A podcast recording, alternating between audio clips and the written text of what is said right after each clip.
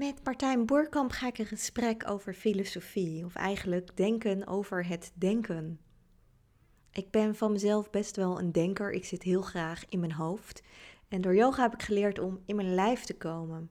En het voelt soms alsof ik moet kiezen tussen die twee uitersten, tussen het denken of het voelen. Yoga wordt vaak gesproken over het belang van voelen. En daar vooral niet over nadenken, daar geen labeltjes aan hangen, maar voelen, doorvoelen en het er laten zijn, het laten zijn zoals het is. Tegelijkertijd heb ik ontzettende behoefte om te begrijpen wat ik voel. Waar komt iets vandaan? Wat vertelt het me? Kan ik er iets mee? Moet ik er iets mee? Wil ik er iets mee? Dit dilemma leg ik aan Martijn voor en hij geeft heel mooi aan dat er misschien geen onderscheid is tussen denken en voelen. In de podcast kun je wat uitgebreider terughoren wat zijn visie daarop is. We spreken ook over het belang van filosoferen met kinderen. En waarom is het zo belangrijk dat kinderen leren om kritisch te denken? Welke voordelen zitten daaraan vast? Daarnaast geeft Martijn ook nog hele mooie tips hoe je gesprekken tot een dieper niveau, tot een dieper laag kunt brengen. Welke vragen zijn geschikt om te stellen aan een gesprekspartner? Het is een heel waardevol gesprek geworden, waardoor jij ook weer uitgenodigd wordt om eens na te denken over je eigen denken. Zeker wanneer jij je bezighoudt met de grotere vraagstukken van het leven of zit met een persoonlijk dilemma, kan ik je aanraden om de podcast van Martijn te beluisteren. Er zullen ongetwijfeld een heleboel kwartjes vallen, maar er zullen misschien ook wel weer allerlei nieuwe vragen ontstaan. Welkom, leuk dat je luistert naar het podcastkanaal van Everything is Oom.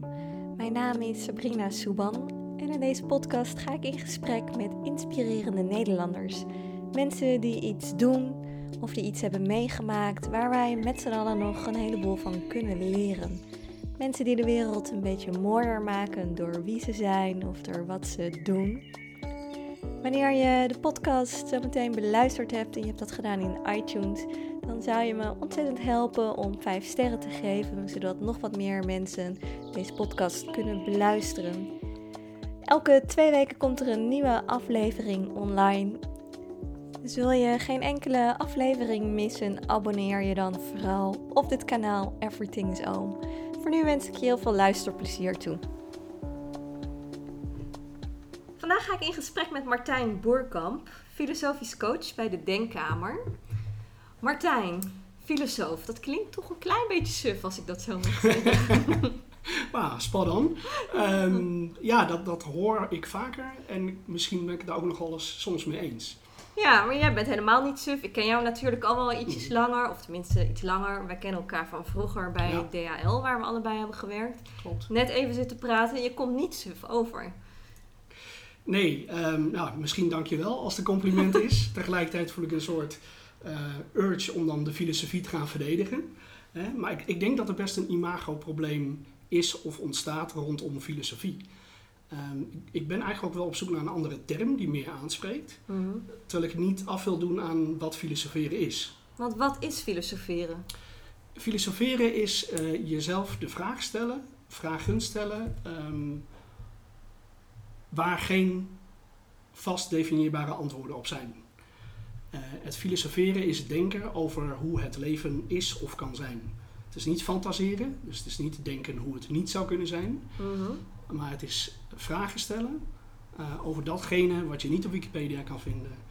Uh, levensvragen groot, maar ook praktisch klein. Kun je wat voorbeelden geven van die levensvraagstukken? Ja, ik denk dat het makkelijkst is om dan te refereren als voorbeeld naar vragen die bij mij in de praktijk zijn voorgekomen. Um, en uh, het, het, zijn vaak praktische problemen, namelijk um, hoe zorg ik ervoor dat mijn partner en ik beter X of mijn baas en ik meer op één lijn komen. Het zijn vaak hele praktische problemen waar mensen mee komen. En wat we eigenlijk in de filosofische praktijk doen, is dat we die vraag gaan afbellen. Mhm. Eh, omdat de vraag die met hoe begint, ehm, en hoe is een praktisch iets, vandaar filosofische praktijk. Alleen de vraag is, waar, wat is de kern van je vraagstuk?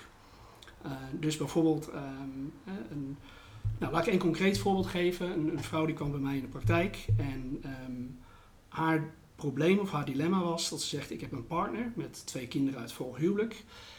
Uh, waarvan ik merk dat ik voor de een meer liefde voel dan voor de ander. Hmm. En daar voel ik mij schuldig over.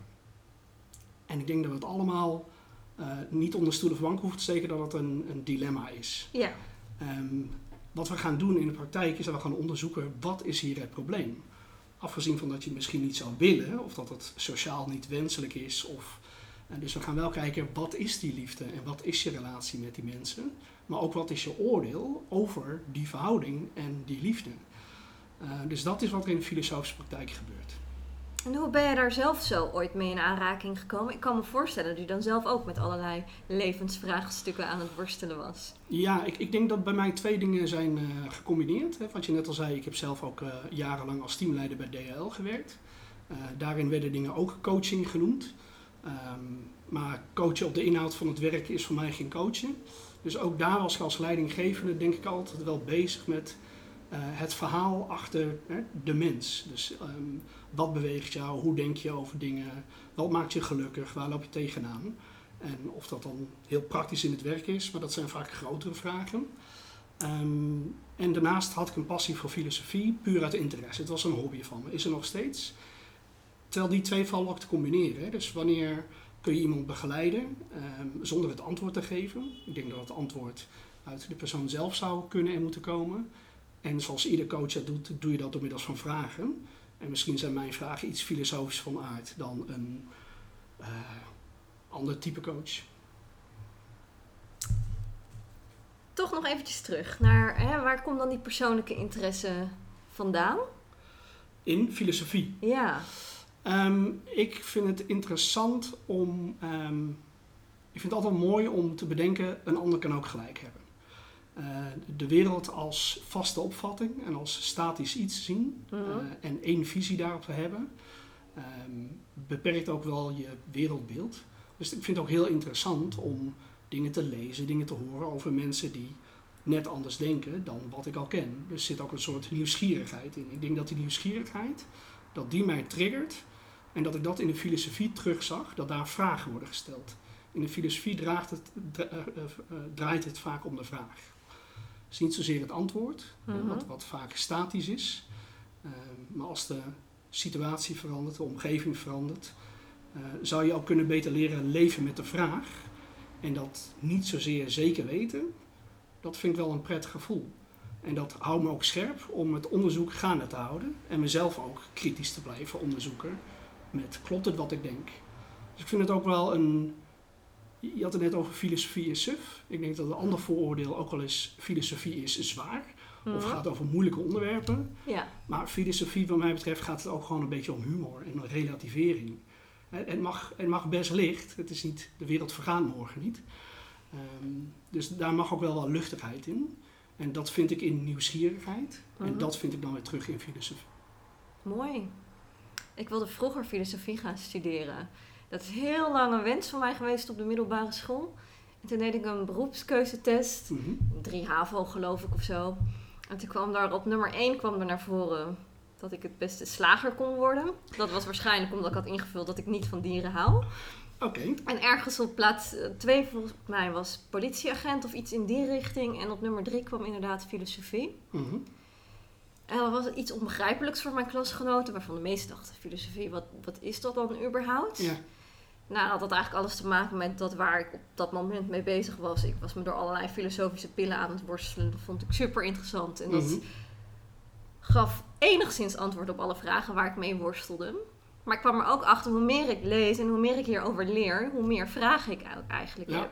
Is dat in de filosofie ook zo? Dat er eigenlijk na elke vraag en elk antwoord dat je denkt te vinden, dat er weer iets nieuws ontstaat. Dus dat je eigenlijk altijd maar bezig blijft.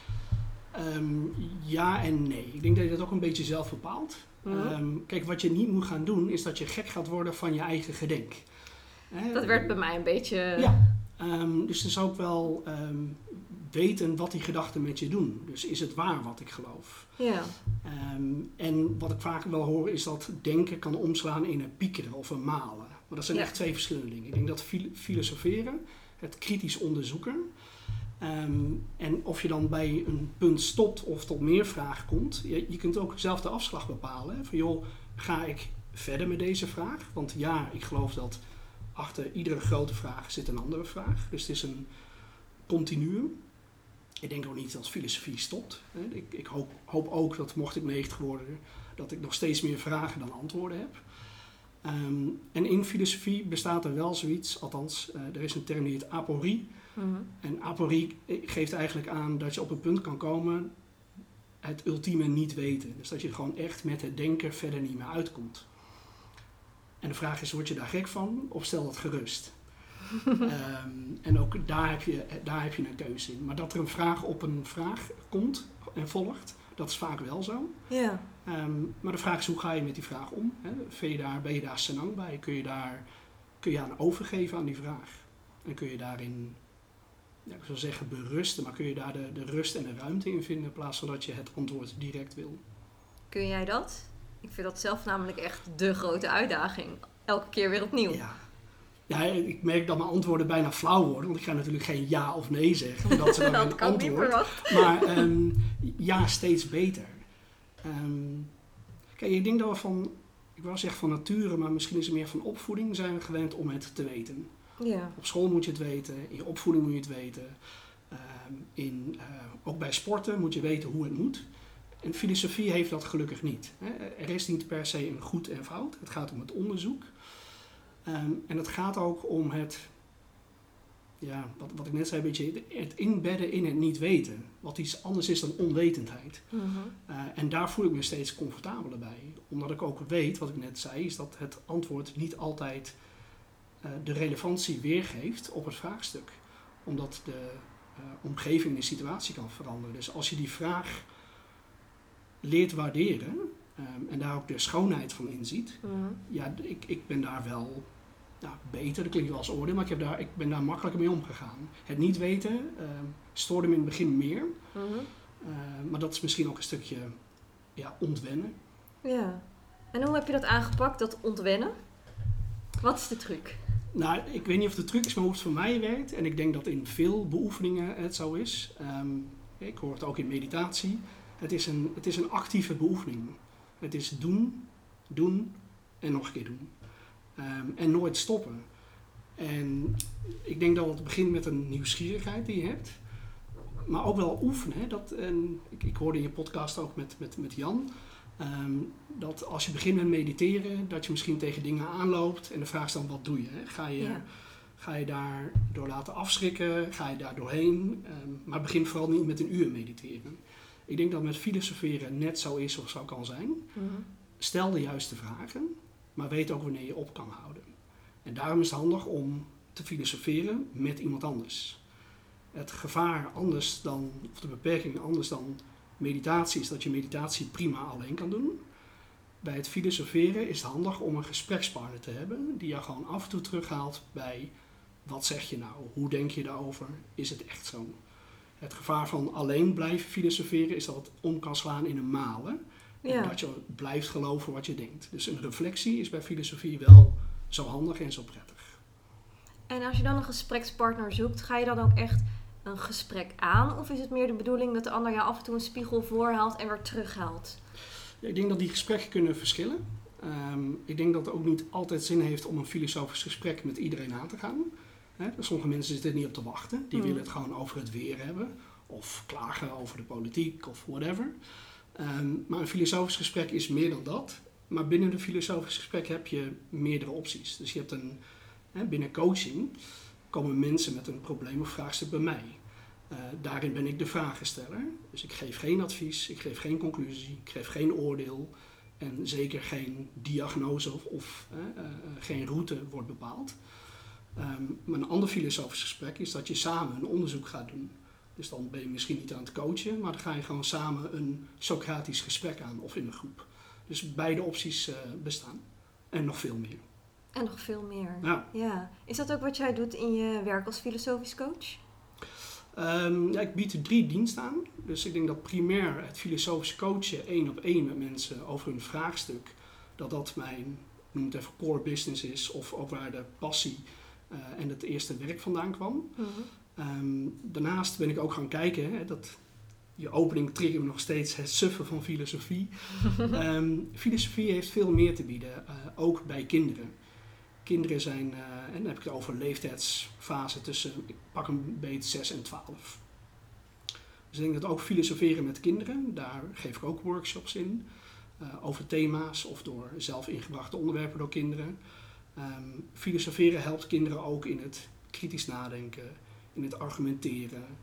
Uh, uit studie blijkt ook dat hun empathisch vermogen uh, daarmee ja, bevorderd wordt. Hè. Dus je ziet de wereld van de andere kant. Je weet dat het niet per se is zoals jij denkt dat het is. Dus ook filosoferen met kinderen is een, ja, een dienst die ik bied. En, en, over wat voor thema's spreek je met kinderen? Waar kan ik aan denken? Um, vorig jaar heb ik een tweetal sessies gedaan waarbij de eerste ging over vluchtelingen. En de tweede, moet ik even nadenken, die ging over. Ik had er drie thema's van, van even geluk. Geluk, ja. Um, dus dat zijn best grote thema's. Ik probeer ja. ook wel een actualiteit erbij te pakken. Dus ook klimaat had een, uh, een onderwerp kunnen zijn. Mm -hmm. Probeer dan ook wel de kinderen zelf te laten kiezen. Hè. Er mag enige affiniteit mee zijn. Ja. Um, maar ja, er ontstaan hele mooie en vrije gesprekken. Um, misschien ook wel omdat kinderen nog iets minder vooroordelend zijn. Nog iets minder beperkt door aannames. Kinderen hebben ook een ruime fantasie, zeggen we vaak. Mm. Maar het zijn ook echt wel filosofen in een notendop. Dus met de juiste begeleiding en stimulans uh, komen er hele mooie gesprekken uit voort. Dat geloof ik. Ja, ik ben hier even door gefascineerd. Ik heb zelf eigenlijk een achtergrond als pedagoog. En een van de dingen die mij in het onderwijs op een gegeven moment tegen ging staan, is dat het zoveel informatie geven is. En zoveel feitenkennis die je aan het overdragen bent. Terwijl ik het zo miste om kinderen nog bewuster te laten nadenken. Vooral te leren kritisch denken. Van is dit wel waar? En wat is de waarheid dan? Hè? Is die er überhaupt? Maar dat curriculum zo in elkaar zit dat je eigenlijk maar heel weinig ruimte hebt om daar werkelijk aandacht aan te besteden. Ja, herkenbaar. Ik denk dat dat ook een verschil is tussen filosofie en filosoferen. Mm um, en helemaal aan het begin zei je ook, ik um, introduceerde mij als filosoof. Voor de duidelijkheid, ik ben geen filosoof. Ik ben een uh, filosofisch practicus, zoals dat zo mooi heet. Oftewel, ik praktiseer het filosoferen. Dus ik ben niet een afgestudeerd, uh, theoretisch, academisch filosoof. Mm. Omdat ik denk dat dat inderdaad gaat over wat hebben de filosofen door de eeuwen heen gezegd, van oost naar west, hoe is dat bedoeld, uh, et cetera. Ik denk waar het om gaat, althans in mijn geval wat ik bied, maar ook wel bij kinderen heel goed werkt, is de kunst van het vragen stellen, het kritisch onderzoek en het denken om dat te bevorderen. En dat is filosoferen in de praktijk. En wat daarbij Aristoteles 2.500 jaar geleden zei, de vraag is of het relevantie heeft. Het, het, gaat om de, de tools. En eigenlijk is filosofie een soort gereedschap, gereedschapskist. En je kunt kiezen uit die gereedschapskist welk, welke tool je pakt voor welke klus je tegenaan loopt. Zo is in mijn optiek ook het boeddhisme of yoga een filosofie ja. die je kan inzetten als tool om, nou, dat weet jij waarschijnlijk beter omschrijven dan ik, uh, en zo, zo, zijn er door de eeuwen, maar ook door alle windhoeken van de wereld heen, verschillende filosofieën die je kunt gebruiken om in te zetten bij zelfontwikkeling, bij verrijking en bij verdieping. Waarom is het zo belangrijk dat kinderen eigenlijk al op de jonge leeftijd met filosofie in aanraking komen? Welke meerwaarde biedt dat in hun ontwikkeling? Nou, ik, ik, denk dat ze daarmee een vaardigheid ontwikkelen. En ik ben niet per se een um, criticaster op het Nederlands onderwijssysteem. Maar ik geloof wel dat er ruimte bestaat uh, om kinderen meer bij te brengen dan informatie en kennis. En dat, dat zit hem in de vaardigheden ontwikkelen. En wat ik net al zei, um, door te filosoferen in een groep met kinderen, leren kinderen ook goed luisteren. Ja, dat in, wat ik net zei, filosofie draait niet om goed of slecht. Maar dat betekent niet dat het één grote anarchistische bende is. Mm. Er zijn ook wel regels en uh, dus je laat elkaar uitspreken. Je gaat argumenteren. Dus niet ik vind dit zomaar omdat. Ja. Dus je moet ook goed kunnen nadenken en argumenteren waarom je iets vindt. En ook openstaan om dat te onderzoeken. En niet alleen je eigen mening of visie, maar ook dat van de gesprekspartner in de groep. En de reden waarom het kinderen het waarschijnlijk ook heel leuk vinden. Um, kijk, thuis wordt vaak wel na vijf keer waarom gezegd, omdat ik het zeg. Mm -hmm. Of daarom. Ja. Dus ik probeer ook een beetje de luchtigheid in te brengen, joh, kom bij mij lekker waarom. Ja, dus die, juist die onderzoekende en kritische en vragende houding. Want het antwoord van de ouder op daarom zegt wat over haar of zij onwetendheid of ongeduld. Ja. Uh, terwijl dat kind wil het echt wel graag weten. En ook op school is daar niet altijd ruimte voor. Nee. Maar ik denk dat als je een vrij ruimte geeft om dat wel te doen, en ze daar ook in begeleidt en, en meegeeft in argumenteren, luisteren en empathie, dat dat enorm verrijkend is naast de informatie en kennis die ze op hun normale vakken krijgen. Ik denk dat het ook mooie vaardigheden zijn die je later in je volwassen leven weer kunt gaan gebruiken. Ja, ik, ik, ja, het is misschien een cliché, maar jong geleerd is oud gedaan. Ik denk dat dat zeker opgaat. Ja. Ik denk het ook. Ik denk dat dat misschien wel de meest cruciale vaardigheden zijn die je. Uh, je kunt vakinhoudelijk zo goed zijn in iets, maar uiteindelijk gaat het er vaak ook om, zeker als je in een team werkt, hoe je met elkaar communiceert. Ja. Of je de juiste vragen weet te stellen, of je de kwetsbaarheid van jezelf durft te tonen, maar dat van een ander ook kunt toelaten en kunt respecteren. Ja. Ik denk dat dat misschien nog wel belangrijker is dan heel goed zijn in de inhoud. Ja, dat, dat denk ik ook. En uh, misschien is het ook iets wat ik bij mezelf altijd wel ervaren heb. Ik ben nooit een specialist geweest. Hmm. Um, maar juist die onderzoekende en vragende houding, die, ja, die vond ik wel heel prettig om die te ontwikkelen. En inderdaad, je ziet hem wel als meerwaarde in de groep. Ja, dus inderdaad, waar je met tien experts te maken hebt, is het heel handig dat er één iemand is die buiten de materie staat, die de waarom-vraag echt kan stellen. En niet om te irriteren, maar wel om te doorgronden. Ja. En ik denk dat hoe meer de inhoud ingaat, hoe specialistischer je bent, hoe meer je geneigd bent om alleen in de inhoud te blijven. Uh, dus ja, ik, ik, ik denk dat het voor velen herkenbaar is, maar ook voor mijzelf. Ik denk nog heel even terug aan een vraag, of tenminste je introduceerde uh, dat je zei filosofie was een van de vakken of beroepskeuzes die bij jou eruit kwam. Ja. Waarom heb je niet voor filosofie gekozen? Uh, ja, dat is een mooie vraag. Ik heb toen besloten om mijn HAVO niet af te maken. En ik ben ondanks al een heleboel tegenstand ben ik uh, um, uiteindelijk naar het mbo gegaan. Mm -hmm. En daar ben ik stage gaan lopen op een basisschool als onderwijsassistent. Met het idee van van daaruit ga ik dan... Uh, ik dacht, ik ga daarna ga ik Nederlands studeren. Dat was een andere passie. En daarna filosofie studeren. Ik zag daar wel een mooi, mooi samenlopen in. Dat ik dacht, dat zijn dingen die elkaar volgens mij heel mooi gaan aanvullen tot Ja. iets wat ik nog niet wist wat ik daar uiteindelijk mee ging doen. Maar ik zag daar wel iets in. En ik dacht, dat zijn de drie verschillende stukken van mij waar ik iets mee wil. Uh, maar daar kreeg ik na een paar maanden een baan aangeboden. En nou, vanuit onderwijsassistent werd ik daar groepsleerkracht. Toen ben ik uiteindelijk verder gegaan als pedagoog. Ik ben ook pedagogiek gaan studeren. Uh, ik, in deeltijd heb ik steeds gestudeerd. Dus daarnaast altijd gewerkt. En eigenlijk liep dat heel goed. Mm -hmm. Het was ook leuk. Ik miste wel iets. Ik kon niet zo goed mijn vinger erop leggen wat ik miste. Het was iets wat me makkelijk afging, wat paste. En tegelijkertijd was er altijd een gevoel van, ja, hoe zou ik dat omschrijven? Een soort leegte toch wel. Ergens in mezelf, maar ook het gevoel van, is dit het nou? En daarin is filosofie nog wel zo nu en dan voorbij gekomen. En tegelijkertijd was ik inmiddels ook dusdanig volwassen geworden dat ik heel rationeel ging kijken. En dat ik dacht, ja, wat kan ik nou straks met een studie filosofie? Nou, niet zo heel veel, want de arbeidskansen zien er volgens al die websites niet al te best uit. Het was meer een pragmatische en economische uh, keus ja. uh, in de tweede instantie. Ja. En toen is er ook een fase gekomen waarin ik eigenlijk niet zo heel veel meer met filosofie heb gedaan. Zo nu en dan kwam dat naar voren. In gesprekken met anderen was dat wel nou, toch altijd weer een rode draad. Maar het was meer iets wat ik in mijn privé-tijd deed. Ik heb dat niet meer echt serieus overwogen om daar iets mee te gaan doen op professioneel vlak. Uh, tot ik de, de yoga inging en filosofie is een heel groot ding in yoga. Ja, ja en nog, toen ook nog niet heel bewust ervan geweest van hé, hey, daar is die filosofie weer terug. Maar daar zat wel een trigger. Ja. Misschien is het ook wel een. Um, het, het, als we het toch weer over dat imago hebben van filosofie. Misschien zijn we al veel meer met filosofie bezig dan dat de term doet uh, vermoeden. Of dat we denken, maar ik ben toch geen filosoof.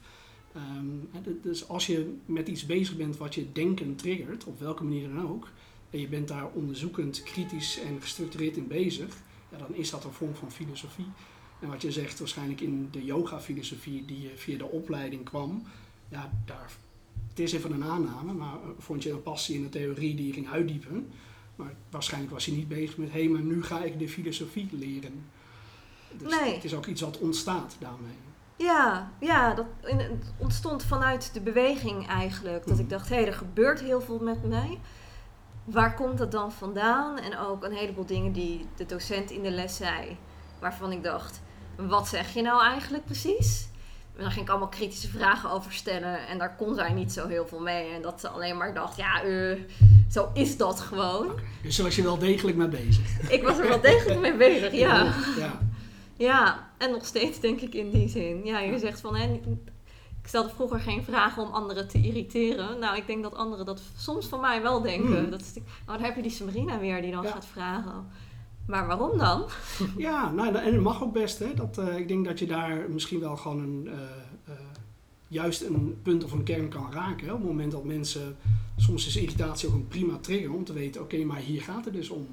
Want mensen kwamen eerder weg met allerlei stellingen, poneringen en, en meningen. Terwijl als je goed gaat doorvragen, ja, en je weet het niet, dan kan dat best, ja, uh, hè, kun je geïrriteerd van raken, omdat we toch horen te weten. Ja. En misschien weet je het helemaal niet en durf je dat niet te zeggen op dat moment. Het raakt vaak iets, iets diepers wat daaronder ja. zit. Dus dat, ja, ik vind dat ook wel een, een, een haakje uh, om juist verder te gaan. Alleen ik denk dat je ook wel sociaal kan kijken, is dat op dit moment gewenst of passelijk of kom ik ergens. Hè? Dat, ja, dat, moet je, hè, hoef je niet gaan door irriteren. Ja. Ja, dat is soms ook de kunst. Om de ander ook zijn eigen proces te laten beleven. Zeker, en te denken van, weet je, ik heb het gevoel dat we hier meer uit kunnen halen. Maar als dit het voor jou nu is. Ja, ja ik, ik, las in een, uh, ik weet niet of je ken het boek uh, Socrates op sneakers. Ja. Toevallig. Nou, uh, ja, een boek om aan te bevelen als ik hier toch zit, van Elke Wis. Um, daarin staat ook um, dat het, het zoeken en het vragen en dat een soort af en toe toestemming nodig is, uh, omdat niet ieder moment of ieder gesprek zich daarvoor leent. Dus het is altijd handig om even te kijken, hé, maar wil ik hierin verder gaan en is dit een gepast moment? En ik denk dat het heel goed is om de meerwaarde en je vraagt toestemming.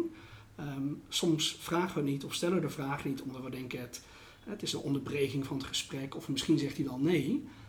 Maar misschien zegt die persoon juist ook wel ja, dat hij denkt, hé hey, wat fijn, we gaan een keer de diepte in. Ja. Uh, en het niet vragen kan inderdaad wel leiden tot een irritatie of een, een wegwuif. Dus um, ga gewoon even kijken of je dezelfde behoefte of, of ja, uh, level op dat moment hebt om verder te gaan. Ja, ik denk dat dat een hele waardevolle tip is. Check het bij die ander. Ja. Want ik weet ook wel vaak dat mensen dan achteraf dan zeggen, want ik vraag dan vaak aan mensen, oh maar heb je dat dan niet gevraagd? Ja, ik weet niet of dat gepast was. Mm ja, maar dat weet je pas op het moment dat je ook dat vraagt. Van misschien is het niet zo'n gepaste vraag die ik ga stellen. Dus geef het ook gerust aan als je hier niet op in wil gaan. Maar. Ja, en dat. dat um, kijk, sociaal werken we best wel veel met, met aannames. Ja. Uh, met met uh, veronderstellingen. Met, um, terwijl toetsen maar is, ook voor jezelf. En soms kunnen daar hele andere mooie verdiepende dingen uit ontstaan. Um, en zeker in het uh, filosofisch gesprek proberen juist die aannames altijd even te toetsen. Dus hoe zit er nou echt? En, en denk je dit? Of hè, vaak denk ik ook voor een ander. Uh, ja, dat, dat gesprek kun je prima aan. En dan komt er vaak een in ieder geval verdiepender gesprek dan wat het gesprek op dat moment daarvoor was. Of het altijd leuker is of niet, dat laat ik even in het midden. dat mogen mensen zelf gaan ervaren. Exact. Iemand die er nog niet zoveel ervaring mee heeft. Wat zijn goede vragen die iemand zou kunnen stellen? Om net eventjes een diepere laag in de bij de gesprekspartner te raken. Want vraagstelling kan soms ook veel doen. Want als je altijd alleen maar zegt, oh, maar waarom dan? Ja. Dan sta je nou soms ook ergens um, tegen het verkeerde been. Een, een, vraag die eigenlijk altijd kan, is, um, is dat zo? Of klopt dat wel? En zeker in het filosofisch gesprek, uh, wat ik al zei, het, het, is ook niet zomaar denken. Het is ook wel gestructureerd, gestructureerd denken en onderbouwend. Um, en ik denk dat we allemaal in meer of mindere mate um, wel meester zijn in het onszelf voor de gek houden. We hebben aannames, we hebben opvattingen, we hebben ideeën en geloven. Um, en zeker in een filosofisch gesprek, als iemand komt met een dilemma of een probleem, um, kun je al heel snel de vraag stellen en je kan altijd, is dat zo? Klopt het wat je zegt? Want wat je zegt, dat zegt wat over hoe je erover denkt. En hoe je ergens over denkt kan anders zijn dan hoe iets is. Dus eigenlijk kan die vraag altijd. Uh, daarnaast is een wat is vraag, die heel groot is. Mhm. Maar die kan bijna ook altijd, omdat je dan meer begripsonderzoek gaat doen. dus als jij bijvoorbeeld zegt, ik ben op zoek naar, uh, ik, ik loop in mijn werk tegen X aan en ik wil graag meer vrijheid ervaren. Ja. Dan is de vraag, oké, maar wat is vrijheid dan? Ehm, wat je vaak ziet is dat mensen dan gaan zeggen: vrijheid is voor mij. Mhm. Daar begint het vaak. Ehm, maar we gaan ook onderzoeken, maar wat is vrijheid als begrip? En natuurlijk gaat het vanuit een ervaring die je hebt, of een associatie, eh, et cetera. Ehm, maar misschien is de wereld ook wel meer dan 8 miljard particuliere opvattingen van het begrip vrijheid in die situatie. Dus je probeert ook begripsonderzoek te doen. Eh, en daar kan ik prima in begeleiden. Sommige mensen die komen dan van, oh ja, dat is wel een hele grote vraag. Dat klopt, maar je bent hier ook gekomen om het niet te weten, om het onderzoek aan te gaan, toch? Dus die, die vragen die werken bijna altijd. Goeie tips zijn dat. Ja, mijn ervaring ook wel. Dat je daardoor ook tot hele mooie gesprekken gaat komen. Ja. Je nodigt mensen soms ook uit om te denken over iets waar ze nooit eerder bij stil hebben gestaan. Ja, en, en ehm, ja, toch rust en even stappen terug. Ja, wat ik ook net zei, de, de vraag afbellen. Ehm, als jij met een, een vraag, vaak komen bezoekers binnen waar, met een vraag waar drie vragen in zitten. Ehm, dus dan gaan we eerst maar eens kijken, oké, maar wat is nou de kern van deze vraag? En daar gewoon eens even rust bij nemen en, en stil te staan en dat onderzoek in te gaan. Ik denk dat we toch wel in het dagelijks leven, maar ook op verjaardagen, in, eh, met collega's op de werkvloer, als we weer op kantoor zijn bij de koffiemachine, gesprekken zijn vaak vluchtig. Ja, Prima gesprekken, sociale, allemaal nodig, maar de vraag is of je daarmee verder komt. En ik denk dat het filosofisch gesprek zich eh, bij uitstek leent voor die verdieping. En dat begint met stoppen. Rust nemen, verdieping. eh, en gewoon eens even inzoomen op wat wordt hier nou gezegd en hoe denk ik daarover. zoals wij dat in de yoga zouden zeggen, echt aanwezig zijn in het nu. Ja, ja, en ik zou dan zeggen echt aanwezig zijn in de vraag. Hè, dat, dat, ehm, maar ik had zeker, eh, ik noemde net ook al Jan Geurts, in, ik heb zijn podcast geluisterd. Ja, Eh, mooi gesprek, compliment voor het gesprek.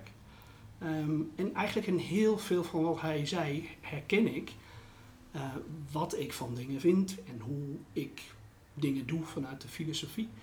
Ehm, en ik, in het begin was ik nog heel erg op zoek in, in dat gesprek, hé, maar wat is nou het verschil dan? Terwijl je kunt natuurlijk ook gaan kijken naar wat zijn overeenkomsten en wat, Ja. wat, wat is hier gezamenlijk. En ik denk in driekwart van het gesprek dat ik helemaal me kan identificeren in de beoefening, in je gedachten op, je opvatting, je zelfonderzoek. Eh, en of je nou dat gaat doen door op een krukje te zitten te mediteren, of je gaat met een practicus in gesprek om je denken te onderzoeken. Ja, dat zijn twee verschillende methodes van misschien wel eenzelfde onderzoek. Eh, dus ik, ja, ik zou juist niet het verschil, maar de overeenkomst willen benadrukken. Dat is mooi. Want dat was inderdaad iets waar ik dus heel benieuwd naar was. Ik ben heel erg bezig altijd met het stukje spiritualiteit, meditatie, yoga. Wat veel gaat over voelen. Mhm. Ik ben zelf altijd heel rationeel geweest, nog steeds ook wel. Maar voor dat voelen was altijd weinig ruimte. Het zat altijd allemaal in mijn hoofd. Wat vind ik hiervan? En nou ja, alle vraagstukken ontrafelen in mijn hoofd. Maar er was maar heel weinig van... Wat voel ik hier nou eigenlijk bij? Of wat geeft mijn lijf aan? Ja. Hoeveel ruimte is er binnen filosofie om ook werkelijk te voelen? Of gaat het echt vooral over de denkprocessen? Ehm, ja, ik denk binnen de filosofie is dat een te grote vraag die ik niet kan beantwoorden. Dus ik kan Mhm. hooguit eh, eh, zeggen wat ik daarvan vind, of hoe dat in mijn praktijk gebeurt. Ehm, en ook Jan had het hier al e- over, over eh, dualiteit en dualisme. Ja, Kijk, zeker in de westerse filosofie kennen wij een scheiding van lichaam en geest. ja, De vraag is of dat zo is. En eh, zo ja, ehm, wat er dan eerder, hoger, lager. Eh, dus door te ehm, kwalificeren zijn we ook geneigd om te klassificeren. Namelijk, ik denk dit en ik voel dat. Ja. Maar mijn verstand staat hoger of ik ga nu voor mijn gevoel. Terwijl als je dat onderscheid blijven maken, hou je twee gewichten in de weegschaal. Mijn vraag zou zijn, maar is dat zo? Is het, we zijn ook best geneigd om te zeggen, ik voel dat. En dan vraag ik altijd, maar voel je dat of denk je dat? Mhm. Het is ook interessant om te gaan onderzoeken, wat is je denken over dat gevoel? En ehm, komt dat gevoel ergens vandaan? Dus ik ben, ik ben niet de psycholoog die jouw waarde hè, tot, eh, in je jeugd gaat onderzoeken. Maar we gaan wel kijken naar welke gedachten liggen er te grondslag aan dat gevoel. En wat vind je daarvan? Maar ook durf je afstand van dat vinden te nemen. Dus ehm, ik merk ook wel eens, ik vind hier iets van. En dan vind ik iets van dat ik daar wat van vind. Mhm. Denk, ja, maar dat hoort. Maar, Ja. maar wees je daar bewust van. En wat Jan denk ik daarmee bedoelde is, als je daarin blijft malen en blijft dan, dat over dat troebele water, dat moet je met rust laten. Ehm, dat roeren kan ook gestructureerd. Dus je kunt ook kritisch en uh, helder gaan onderzoeken. En bij de een zal het misschien beter werken. Hè? De, de, de een is beter in rust, de ander beter in, in actie of in interactie. Dus kijk ook vooral wat bij jou past. Maar dat gevoel, ja, laten we daar vooral niet aan voorbij gaan. Dat, dat zou een absurditeit zijn wat mij betreft. Ik probeer wel echter dat gevoel te begrijpen. En of dat nou komt vanuit je navel of, hè, of de chakra, hoe je noemt, of vanuit je brein. Mhm. Misschien vind ik dat nog niet zo heel interessant. Um, wees hem graag wat hij er is. Wat wil en kun je ermee? En handel daarna. Maar ook een uitspraak als iemand die zegt: Ik kies nu voor mijn gevoel, is wat mij betreft een rationele uitspraak. Ja. Uh, dus ik, ik vind die dualiteit vind ik helemaal niet zo interessant. Ik vind het belangrijk om hem over beide te hebben. Uh, en, en, daar het onderzoek naar te doen. En of je dat gevoel of verstand noemt, ja, dat, dat is jouw inbreng. Het doet me, wel, doet me direct denken aan eigenlijk mijn eigen zoektocht erin. Toen ik begon met yoga of met spiritualiteit, dat hele gevoelstuk in elk geval. Het zat zo alleen maar op gevoel en dat ik alleen maar dacht, maar ik wil het ook begrijpen, ik wil het ook begrijpen. En er werd alleen maar gezegd, voel het maar gewoon. En ik dacht, maar ik wil graag weten waar het vandaan komt, wat ik ermee kan, wat het doel is en wat ga ik dan voelen. En nou ja, ik had daar allerlei vragen ook over. Maar het werd vaak wel gebracht inderdaad als twee hele verschillende werelden. Het is of het rationele, mhm. of het is het gevoelsleven. En ik heb daar zelf een beetje een weg in gevonden. Maar ik moet zeggen, ik struggle daar nog steeds wel eens een beetje mee. Herkenbaar. Ik, ik denk uh, dat we dat... Uh, ook ik ben mens, hè? Ook, ook ik worstel met allerlei gevoelens en, en ideeën.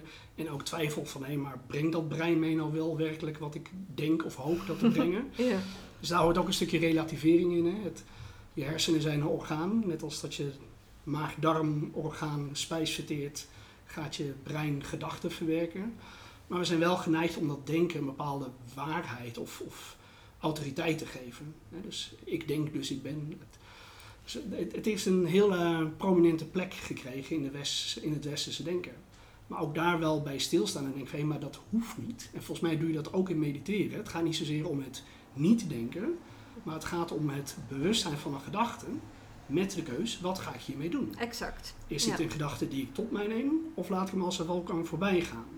Dat gaat bewust, dat gaat soms onbewust. Je kunt ook denken, ach, nu ben ik al vijf minuten hier aan het over nadenken en weer terug. Maar ook dat is een mentale activiteit. Ja. Wat vaak wordt gebracht als een meditatieve, fysieke, hè, niet denken. Maar ik denk dat veel dichter bij elkaar ligt dan hoe wij het wel eens duaal ehm, brengen. En ik denk dat juist dat uit elkaar trekken, dat dat eerder voor botsing zorgt.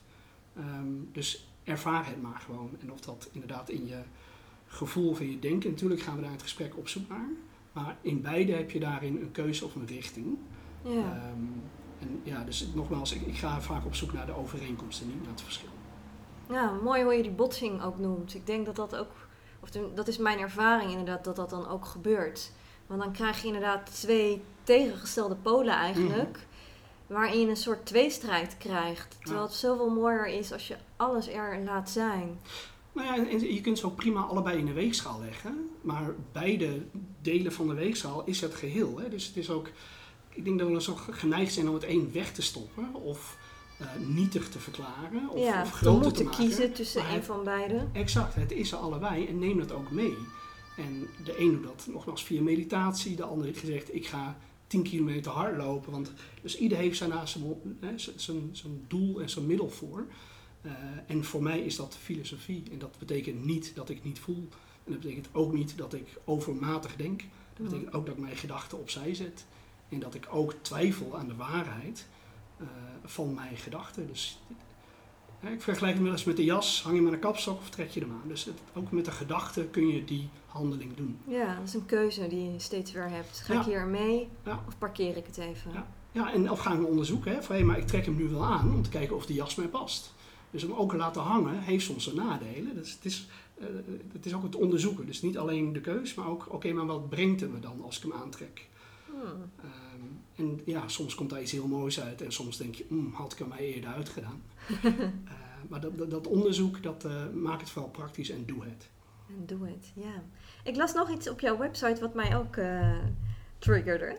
Je schrijft, hè, ehm, gebeurtenissen kun je niet veranderen, je opvattingen wel. Dat herken ik dus ook heel erg vanuit de Oosterse filosofieën en Ja. de, nou ja, de spirituele zienswijze. Kun je eens uitleggen wat je daarmee bedoelt? Ja, ik denk dat die misschien nog wel breder in de klassieke Griekse filosofie is. Namelijk, ehm, eh, mensen lijden niet onder de gebeurtenis, maar lijden onder, hun- onder hun opvattingen over die gebeurtenis. Heel even de link met lijden vanuit het boeddhisme en misschien ook wel de yoga. En ik, ik denk dat oosters of westers dingen gebeuren. Dingen overkomen ons en dat de wereld staat niet stil. Wij zijn niet het centrum van het universum. Eh, dingen gebeuren, alleen daar hebben wij een idee over. Hè, dat iets gebeurt. We gaan erover nadenken. We creëren daarbij een idee. Dat idee staat ons aan of niet. Dat wordt hè, wat overtuigender, wordt een opvatting. Ga je nog verder, dan wordt het een overtuiging. En voor het weet zit je in een dogma of in een eh, geloof. En hè, ben je helemaal ondergedompeld. En ben je van dat idee ben je zo groot gaan maken dat dat jouw waarheid is. Of de waarheid. Maar dat zegt niks over de gebeurtenis die is gebeurd. Dat zegt wat over jouw denken en over jouw opvattingen daarover. En dat kun je gaan onderzoeken. Daarmee kun je aan de slag. Die gebeurtenis, die verander je niet. Zou je een concreet voorbeeld kunnen geven om het een beetje te illustreren? Ehm, nou ja, eh, een voorbeeld. Ehm, misschien een gek voorbeeld midden in de zomer, maar stel je voor, ik eh, moet de trein halen. Het is midden in de winter. En ik ren naar de trein omdat ik zie dat hij over 30 seconden vertrekt. En ik maak de bocht en ik glij uit en ik val om mijn snuffert. En ik zie de trein aan mijn neus voorbij rijden. Dat is de gebeurtenis. Hm? En dan volgen er gedachten en gevoelens en vaak ook emoties. Wat zou je daarbij denken, voelen? En... Nou, die, die gedachten kunnen allerlei kanten. De eerste gedachte is, potverdorie, de trein vertrekt te vroeg. Wat zeg je dat netjes? In mijn hoofd zou dat heel wat lelijker klinken. Maar... Ik eh, hou rekening met mogelijke luisteraars. Maar ik, ehm, dat kun je denken. Je kunt denken, Martijn, waarom ging je nou zo haasten? Kijk waar het je brengt, op de grond. En je zou kunnen denken, oh, maar de NS had hier toch moeten strooien. Het, het is toch hun gebied en het is glad, Ja. dus da- dan ga je een oordeel vormen, dingen zouden moeten. En al die dingen, kijk dat die trein weg is, dat staat vast. En Ja. dat je op je snuffellicht ook. Dus die gebeurtenis is gebeurd. En al die dingen die ik net noem, die oordelen of die ideeën daarover, ja, die kun je parkeren. Of in ieder geval denk van, hé, maar denk ik dat nou echt? Had de NS hier moeten strooien? Is dat zo? Had ik niet moeten rennen? Maar het is al gebeurd. Ja. Dus je idee daarover en vooral de strengheid daarmee. Dus misschien wel het verwijt naar de NS, het verwijt naar jezelf. eh, of denken dat het anders had kunnen lopen. Ja, dat zijn volgens mij drogredenaties en daarmee kun je aan de slag. En dit is een heel, hè, eh, misschien een, een winters praktisch voorbeeld, maar dit, dit, dit zit hem in heel veel gebeurtenissen die we... Ik denk dat het een heel herkenbaar voorbeeld is voor Ja. een heleboel mensen. We kennen het gevoel allemaal, denk ik wel, Ja. inderdaad, in die ijskoude winter. En dat die Ja. trein dan... eh, Nou, wat je vaak dan hoort van dit had niet gemogen. Of, en dan, ja, is dat zo? En wat, wat is dat dan? En waarom is het zo gebeurd? Dus daar kun je natuurlijk prima met jezelf. Wat we ook vaak bij dit soort dingen hebben, is dat als we eenmaal in de volgende trein zitten, dat we ook onze eigen gedachten wel weer relativeren. En van, ach joh, wat maakt hij nou druk? En eh, ik, ik kom er zonder kleerscheuren vanaf en nu kom ik ook nog op tijd voor mijn werk. Dus dat Mhm. valt allemaal wel mee. Maar op dat moment zelf ja. hebben we al die ideeën, al die opvattingen. En als je daarin blijft hangen, dan maakt je jezelf misschien wel heel erg moeilijk. ja, dan kun je je lijden vergroten. Ja, ja ik denk dat we dat eh, allemaal in minder of meerdere mate wel doen. En eh, nou, ga terug naar, dat, eh, naar die gebeurtenissen, naar dat idee en opvatting erover. En daarmee kun je eigenlijk aan de haal om daar een andere associatie aan te geven. Meer helpende gedachte, bijvoorbeeld. Zou je in dit geval daar ook een concreet voorbeeld bij kunnen geven? Nou, dat, dat zou ik graag, ehm, in, in het, het helpende, kijk, of het beter is of niet, dat wil ik graag als filosofisch practicus zou ik dat los willen laten. Omdat je dan eigenlijk naar een gewenst resultaat gaat werken. Dus ga het maar eens onderzoeken, kijken wat er gebeurt. En ik denk dat wat daar gebeurt en die opvatting, die ligt in jou als bezoeker of vragensteller verscholen. En niet zozeer in mij als coach. Dus ik, ik zou daar voor mezelf misschien, ik heb nu geen voorbeeld paraat, maar ik, ik zou je daar niet kunnen adviseren, hé, maar denk dan dit. Want dan Hmm. ben ik degene die voor je Het gaat volgens mij om je eigen onderzoek. Van hé, maar klopt dit denken? Is dit waar? En als iemand vraagt, hé, maar wat vind je daarvan? Misschien probeer ik mensen wel een keer een richting hè, van mogelijkheid voor te spiegelen. Maar ik ga nooit zeggen, zo moet het en zo zit het. Want dat weet ik niet voor jou. Dat zul je zelf moeten ontdekken. Ik hoor hierin eigenlijk al hè, een aantal verschillen met uh, veel andere stromingen die coaches kunnen volgen. Hoe zou je zelf het verschil tussen filosofische coaching omschrijven met coaching zoals veel mensen dat zullen kennen? Um, ik, ik denk dat um, in een aantal coachingstrajecten, of misschien wel veel, dat daar een plan bij voorbaat wordt uh, gemaakt. je hebt vaak een kennismakingsgesprek, ook bij mij. Je moet geen intake, het is gewoon een kennismakingsgesprek waarin we jou en mij leren kennen, waarin we ook het uh, probleem voor de eerste maal bespreken. En ik denk dat in coaching dat je doelbewuster op zoek gaat naar een richting en hulpmiddelen. En dat doe ik niet. Dus ik stel geen diagnose, ik maak geen plan, ik heb geen oordeel en ik heb zeker geen advies. Ik plak ook geen pleisters op wonden, dus of het beter wordt of niet, dat kan ik je niet garanderen. Ik kan je hooguit, uh, nou misschien durf ik wel toe te zeggen, je gaat wijzer weg. Maar dat wijzer kan ook zijn dat het ellendiger wordt. Soms. Soms is het tijdelijk, hè? Soms moet je, en dat heb je ook in coaching, mhm. dat heb je ook in yoga, dat heb je ook in meditatie. Soms moeten we ergens doorheen.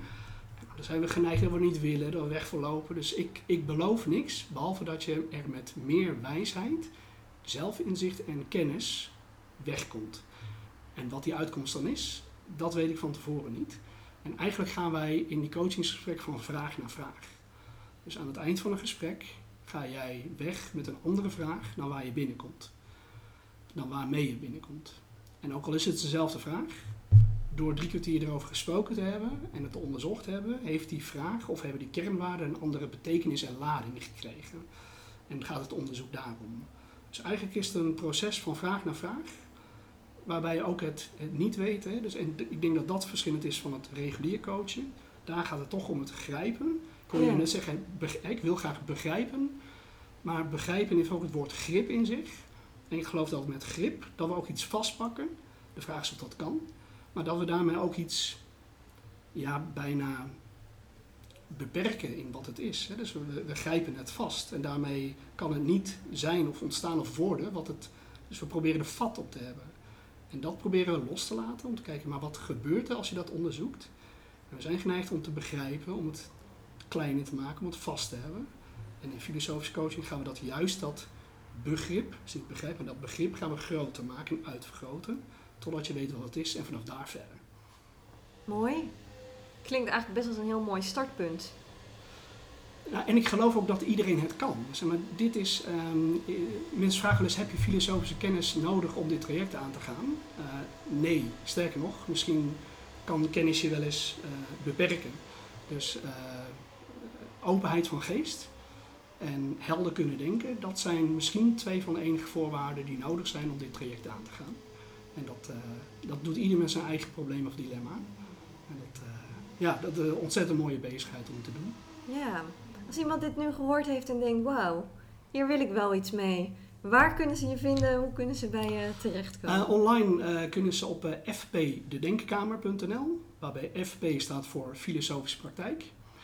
Um, via Instagram en via Facebook via de Denkkamer.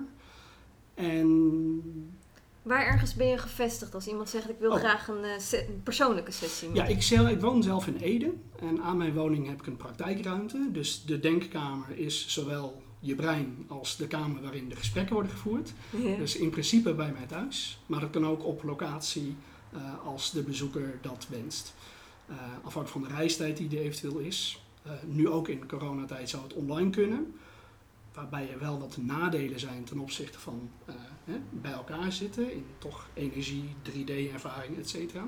Ja. Um, maar als iemand zegt, joh, ik wil liever niet naar jou toe komen. Ik doe het bij wijze van spreken liever uh, tijdens een wandeling of ergens bij een bankje op de hei. Want ik voel me daar vrijer.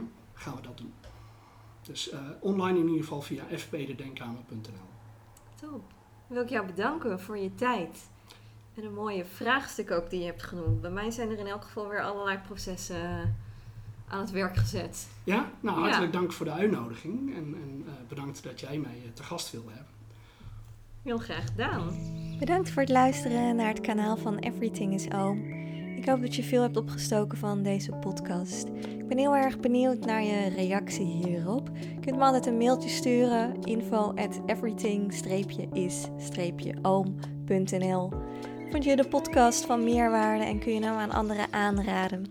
En heb je in iTunes geluisterd, dan zou je me ontzettend helpen wanneer je een beoordeling van 5 sterren achterlaat. Wil je geen enkele aflevering hoeven te missen, abonneer je dan vooral op dit kanaal. Voor nu wens ik je een heerlijke dag toe en graag weer tot de volgende keer.